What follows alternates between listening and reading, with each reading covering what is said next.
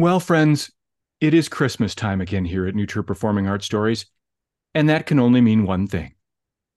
Last year, I had the incredible honor and pleasure of interviewing someone who is, again, arguably one of the most important people in the history of the entertainment industry. As listeners of this podcast know and have heard almost every week, Suzanne Adams was the driving force behind the careers of all of the graduates of the Performing Arts Department at New during her time. Suzanne, as always, it is my great honor and pleasure for me to welcome you back to New Performing Arts Stories. Thank you, Dwayne. But I must say that was miles over the top of an introduction. It's just you know, ridiculous. I, I I understand that you feel that way, but I'm going to tell you that the listeners of this podcast may disagree with you there. So, mm-hmm.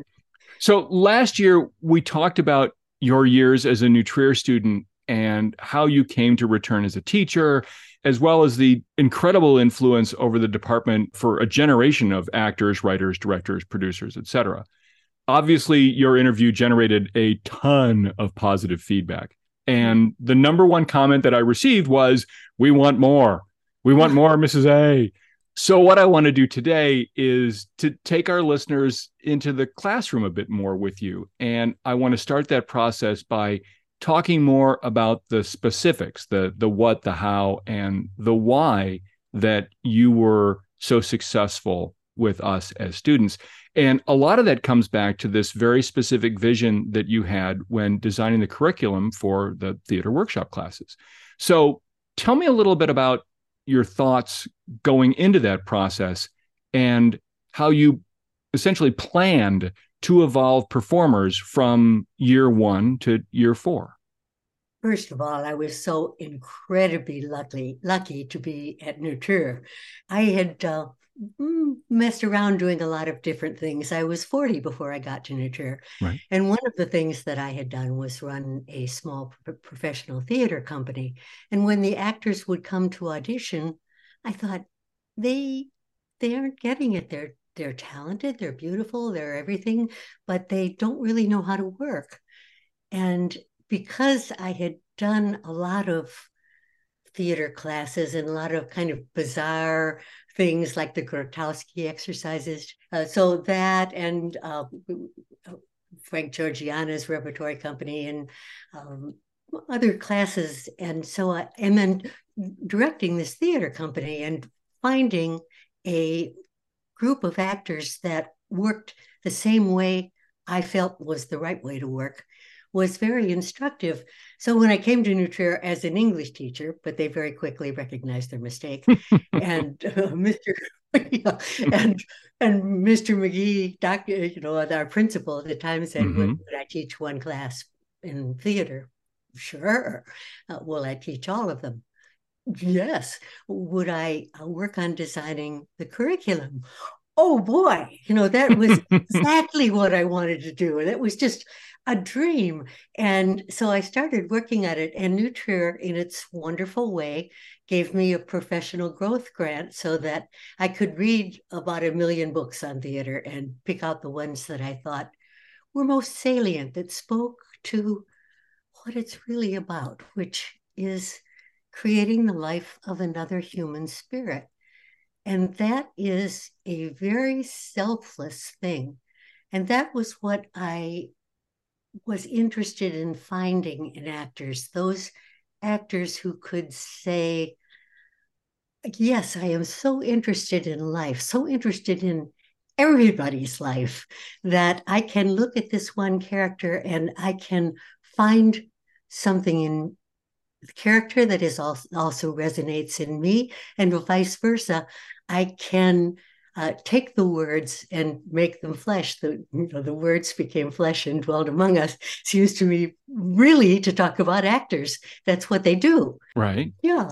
And and so how to do that? Starting i didn't have a lot to do with the freshman theater workshop. We worked as on a depart as a department on that one but it did include a lot of exercises in being spontaneous, exercises in being open. It talks again in the greetings to the kids of, you know, all you need is an open-minded and eager heart. And I I do think those are the main components of a young actor. So then going on from that, it, I, I have to say that you did give me a little heads up that you were going to talk about curriculum.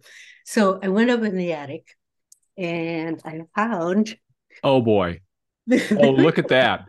wow. okay, I, I, can tell you that every every listener of this podcast, uh, it covets what is in your hands right now. That's the actual curriculums right there.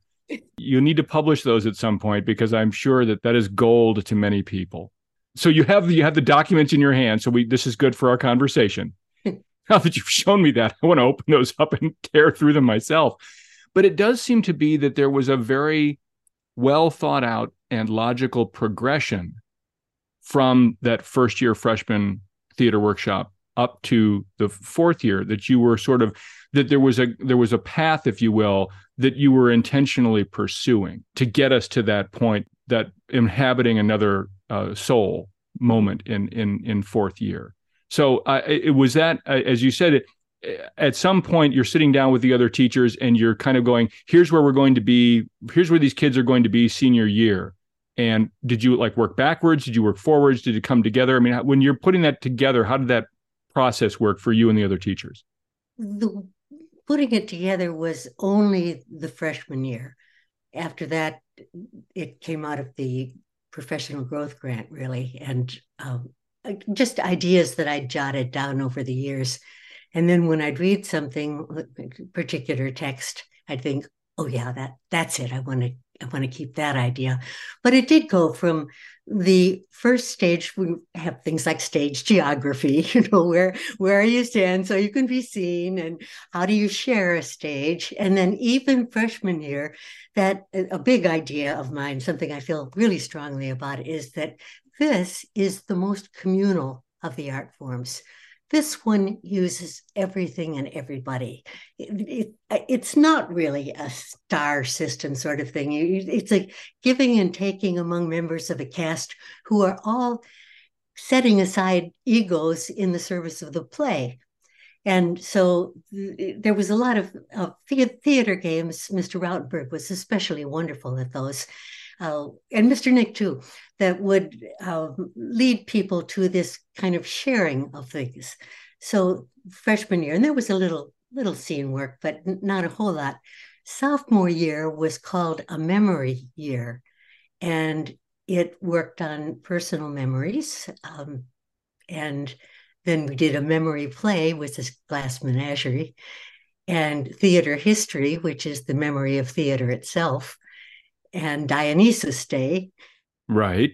And I look back at some of the Dionysus Day things and I thought, holy smokes, these kids were 15. Medea, Othello? No, yeah. What was she thinking? I'm not sure you could get away with that today. I could not. But I'm super glad we did at the time. I just say that. Now. I could not get away with, I'd say, good 90% of the things that I did. Really. I, when I look at how book banning and uh, spying on teachers and wanting to know the curriculum in advance, what are you going to do? Is this the day you teach the apostrophe? Well, what? Yeah. 15, you know. no, I'm uh, but anyway, yes. Uh, so again, my feeling was that you weren't really kids; you were pre-middle-aged. You treated us, yes, as performers, you know, and not as high school kids. And I always appreciated that too. I think everybody did. I hope to treat you as fellow explorers. That we were eh, both engaged in this, and I expected a, a year of wonder and discovery in each of the classes, and I hope that you would too. So we're in this adventure together. By the time one is a teenager, my feeling is that they've experienced the germs of all the big feelings. So, jealousy, yeah, I think so. You know, do you have a sibling? How's that been going? And uh, rage, uh, feeling alone, feeling lost, you know, all the biggies. So to give somebody a scene like that and then to talk about emotion memory and to ask people to bring a true emotion memory, they have their choice. There's some privacy involved. And then to have the rest of the class compassionate and supportive in whatever they bring, I, I think was a big, big deal in sophomore year. So memory. And I get the sense that that is one of the things that has survived in Trier Theater to this day. And that is that there is a tremendous amount of respect and compassion and a sense of camaraderie that exists within the students that are in the performing arts department. Because i actually we were talking about this before the show is that i just gotten the chance to go back to new trier a couple of months ago and to to meet some of these students. And that's one of the things that i think has survived that's really cool. But i also remember that from our time is that a very important thing for all of you as teachers to impart to us was the importance of creating a space where we could explore and express and go through the journey that you were just talking about in a way that was safe and not judgmental and allowing us to grow as individuals as well as performers. So I thought that, that was neat. You you just said several things that have just popped questions into my head. So I and I, I don't want to zoom all over the place, but I want to go back a little bit because you mentioned that there is some basic stuff in freshman year and you're right. I remember actually that freshman year and senior year were the only two acting classes where we had actual textbooks. Where in sophomore and junior year, it was predominantly play readings that we were, were doing. Um, and in freshman year, of course, that that was necessary because, as you said, we had to know the geography of the stage, and we had to know we had to understand. There's a certain amount of technical basics that you really do have to come to, and and and we covered that. But by senior year, there was one text, and I know you used this for several years, and I'm and I it was wonderful. I still literally have my copy here in my office today, and that is Respect for Acting by Uta Hagen. And that was the senior year textbook. And you referred to that fairly regularly. Was there a particular reason that you chose that book and and why? Thank you for keeping it. I love that.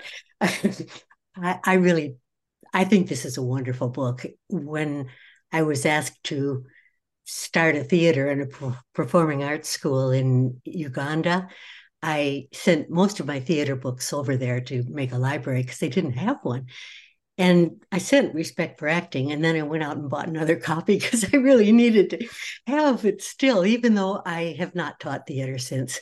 But the premise, respect for acting. I think the title itself tells you this is maybe a slightly unusual approach. It isn't going to be a looky me, I'm so great kind of theater. Uh, I'm going to be the biggest star the world has ever known. It's how do we go into this? How do we really do this? And she talks about so many things. She talks about masks. You know, if you if you need to have a mask so that you can't show your own self in a in a character, there's a problem. You know, it's very you very much need to show yourself. Some noted person said the problem isn't acting yourself on stage. The problem is not having a self enough self to act. So there's this whole invitation. Look at everything look at everything the good stuff and the bad stuff. She has one thing where she talks about the apple and she says, The whole apple is me, not just the shiny red outside, but that kind of rotten part along the other side and, and the core and the seeds. Well, all the apple is me. And that's wonderful because there's all that great raw material to draw on. You know, I, I'm very suspicious of safe places and trigger warnings. Emotion emotion memory is nothing but a bunch of trigger alerts. Right. And to be able to to know yourself enough to use the bruised part and the core and the seeds is kind of the heart of it. It's it, it makes it possible to do anything and be anything which is one of the glories of theater isn't it, it it's just just a joy Uh, and another big quote, it wasn't from Uta Hagen, but it was from a Roman actor. Nothing human can be foreign to me. I remember that one. Yeah. Goes along with what she's saying, you know, all the apple is me. Macbeth, you know, I don't want to be like that, but have I ever wanted so something so much that I'd, you know, been propriety or a, a little bit or just a little bit. Uh, some things that I'm not so proud of. If I've got just the core of that feeling, I can build on it. I think that it also makes one ready to be sympathetic with both sides of a horrible situation like we have in the Middle East. That is extraordinary. By the way, there were several moments in what you just said where I could literally hear my listeners across the future now writing some of that stuff down to, to make sure that they, they caught it. But there is something to be said for you don't have to have experienced the specific of what's happening in this play at this moment to have an emotional place in your own soul that you can draw from. And I think that one of the things that you did so successfully was to help students that you were working with find what those parallels were so that they could apply them in the performance that they were working on. And you, and we talked about this last year, but you selected those performances with great care. And, and you talked about how you agonized over these selections and all that. And, and of course we all just thought it was just we all thought it went from you know from god to mrs adams to, to the to the classroom. If only. Yeah that's what we what we all thought. But there was clearly a lot of work going on on your end as you're observing your students to manage their journeys and I, I want to ask you to talk a little bit about that. Were you doing that over a long period? Did you come into each year with each group of students in, for example, the senior class, which was your thing, and say, I'm going to, you know, in my head, I want to get these, this kid from here to here and this one from here to here. And these are kind of the roles and things that I think are going to help them explore those parts of them? Or was it more organic than that? I, I would say the latter. I after all, I, I had no idea what went on over the summer. True. Those, they might not be the same people that I knew in spring in the spring. Uh, and also, I don't have any memory of ever laying a part on somebody in advance. It usually came out of what we were doing in class or what I was seeing at the moment. And what I was reading in the actors' journals, which were revelatory, of course and we covered that last year. You were reading, uh, by my guess, something on the order of like 800 pages worth of journals every week. Is that does that sound about right to you? Is that it was an awful it, that isn't it was when you mentioned that you were getting a lot of this from the journals i hadn't thought about my acting journal in decades. And i suddenly realized that oh yeah we did that every you know we did and you collected them and disappeared. And again it was one of those things where we just assumed that you were some sort of time traveling superhero and that you were able to stop time for the six weeks necessary every weekend to catch up on all of us and that monday morning you just had all this natural infinite knowledge. But that must have been unbelievably difficult and time consuming for you to, to get through. It was time consuming but it was fascinating and uh, thrilling often and heartbreaking often. And the uh, both the heartbreaking parts and the thrilling parts i would think well, do we need more of this? Or, or, does he need more of this? Does she do we need to face something here or do we need to acknowledge something here? It was maybe it has not been acknowledged something really really good. Uh, so i did draw from those and also from the lists of 10 did, did we talk about those? The list of 10 yes of course the 10 things you're like and 10 things you're not like and right and you keep until you that. come to 100 things. Right. And by the time you're at uh, about 80 or so you're getting pretty personal. So it really wasn't it wasn't a direct line, although I would have appreciated it. you know, as a somebody who's doing an interview for a podcast, I hate to interject myself into that, but when you were saying that, the thing that I was thinking was because I was thinking of the roles that you assigned me in that experience. And I'm thinking about my journals. I'm thinking, okay, what did I write that told her that this was the role that she was going to go with with me? And, and because the roles that you chose, what you were basically just saying there was that our experiences in the classroom and our experiences in the journal were leading you to make connections in your brain and that gigantic encyclopedic knowledge of 10,000 plays that was sitting in your head to make connections between those things that you were seeing and roles that you thought were going to help guide us as people. So, yes, for myself I'm thinking okay, so there was something that I was doing that was that was telling her that this was the right thing that you know for me to go do something that was important for me to do or something. So that that is that's fascinating and I can see how that would be interesting for you to follow all of us. But I also assumed that you had a particular end in mind. There was growth, there was something that you were hoping for in each performance for each of us. Is that is that safe to say? I am glad you said that. I'm glad you said all the things you said, of course, but, but I'm I'm glad you said that because when I listened to last year's uh, podcasts, and listening to myself, of course, is always a cringeworthy experience. but aside from that, uh, there was an emphasis, it seemed to me, on turning out professional actors and performers. And that's wonderful. Of course, I delight in that when that happens because theater is what I have found most delightful.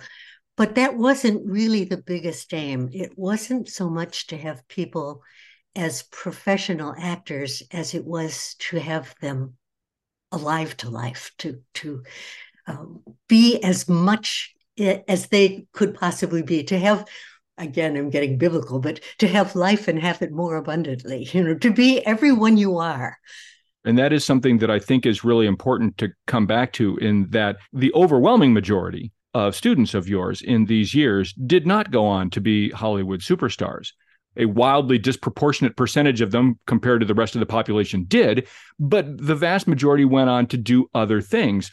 And yet, the life skills that we picked up in this particular performing arts class were incredibly broadly applicable to all of those things. And, you know, I think of the two interviews that I did last year that we, we talked about Mary Ryan and Diana Hosick, because we're talking more about business and how those skills translated into their business lives. And I think about my own life, whether it was politics or, or business or whatever anytime i was in front of others or there's there's a million different roles if you will that i've had in life where those skills come back. And so i think what i just heard you say was as important as it was for us to inhabit another soul and to you know be performers the larger issue there was growing good people. And i and you were extraordinarily successful at that as well.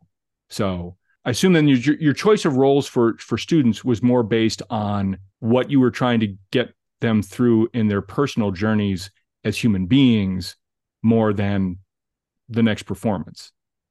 I i kind of think they go together. I the not the next performance of a play at New Trier with a 3,000 person audience, but right. Uh, performance in class with a compassionate and sharing audience that that's a big deal and three three performances of each play each scene assignment. So some of them were assignments for encouragement and some of them were assignments to stretch. I think we talked about that. Right. And, uh, theater isn't the only way to get more alive to life, it, but, it, but it is one way, and it's a kind of an obvious way. But however life is lived, if it's lived with passionate intensity, that's I think that's a very good thing. I had an air conditioning guy come over, heat and air conditioning come last week, and he was telling me he just loved his job. He done a lot of other things. And now at 35, he found he really loved air conditioning and heating. And he loved to, the, to think about the system that goes into it all and the ducts that lead here and there and how to tweak it and make it work better, which in my old house was a very nice thing for him to have done. Uh, and I thought, well, that's it. You know, he is living a passionate, intense life. Yay. The question I guess I would ask then is what do you think you would say to, let's say you're a drama teacher? I want to help someone go on those kinds of journeys. I want to do that. How would you recommend that they do what you were doing? What do they need to do to do that? Well, there are some wonderful books. You mentioned Uta Hagens and, of course, Stanislavski's and mm-hmm. uh, Rizzo, an actor, is an athlete of the heart, and, and you know, books like that. Uh, Total Actor. Uh, those are very good. They're, they're helpful, and I would certainly recommend that every drama teacher try to do this themselves. You know, act, try acting, see how hard it is. And again, respect for acting. It, it's hard. There's a you were talking about Mary and business and the discipline of acting is a big thing too. People sometimes think of actors as being kind of undisciplined messes, but to actually do it and then do it the next night and the night after that, there's a tremendous amount of discipline involved. So, uh, so that's a good life skill. Since you had me go back and look at these these curricula, I thought, boy, these are really these are really good. And uh, yes, they are. But I'll just go ahead and say that. Yes, obviously. so so I thought, well, maybe I will pull them together and make them into a book. Oh, and the other funny thing, when again, when I was going to Africa to start this school, I uh, thought, well, what will I call my this whole program? That I, I was going to be giving seminars and performances and all kinds of things in every place from a university theater department to a village school where they scratch the lessons in the dirt with a stick. So, how, what was I going to do that would be a title that would pull everything together? And I pulled the words from E.M. Forster's Howards End only connect, live in fragments no longer. So I wanted to make a connection with the young Ugandan people. I wanted them to be able to connect with their own past and use it and create their own plays, not feel they had to just borrow English plays all the time, make their own. So a lot of the exercises were aimed that way, but only connect. And it was funny because a, a lot of people came to the lectures because they thought it was going to be about getting electricity. so, but, but then, then I was reading Rainn's wonderful book, Soul Boom. Oh, Soul Boom. Yes. we talked about that in the first episode of the season this year. And then here it is what he quotes only connect. I thought, holy smokes. that is, I, you know, it's funny because the marketing side of my brain and the side that has always uh, had such respect and admiration for you and, and your work immediately thought, what should we call it? Well, duh, you call it the Adams method. Please give me a break. But but as you were as you were speaking, you were giving me that that answer. The the other part of my brain that thought about no, what's the real thing? And as you were speaking, it occurred to me that that's what it would be called. It would be called connections. That's the name. And you know, it's and it's about establishing connections because that is the essence of what we've been talking about in this part of the show here is that that's what that's what we're doing. We're establishing connections. Right. Interesting. All right. Well that's the name of your book. You can just you can go write that now and, and the rest of us will immediately uh, go go grab that. So we are talking with suzanne adams and we are having so much fun that we're going to take a break now and we will be right back of course when i say that we'll be right back I mean that we'll be back next Monday for a very special Christmas Day edition of New Trier Performing Arts Stories, when Suzanne and I will talk about things like casting and play choices. But we'll do most of that while discussing a part of the New Trier Performing Arts Department that I have been dying to talk about since day one the forensics team. Until then, New Trier Performing Arts Stories is a copyrighted production of Narratives LLC. It is written, directed, produced, and edited with great care by yours truly, Dwayne Burkhardt. If you have comments or suggestions, please email info at nutrierpadstories.com. And again, please join us on Christmas Day for part two of my now annual holiday special with the one and only Suzanne Adams. Thanks for listening. Please hit that subscribe button, and we'll see you next time.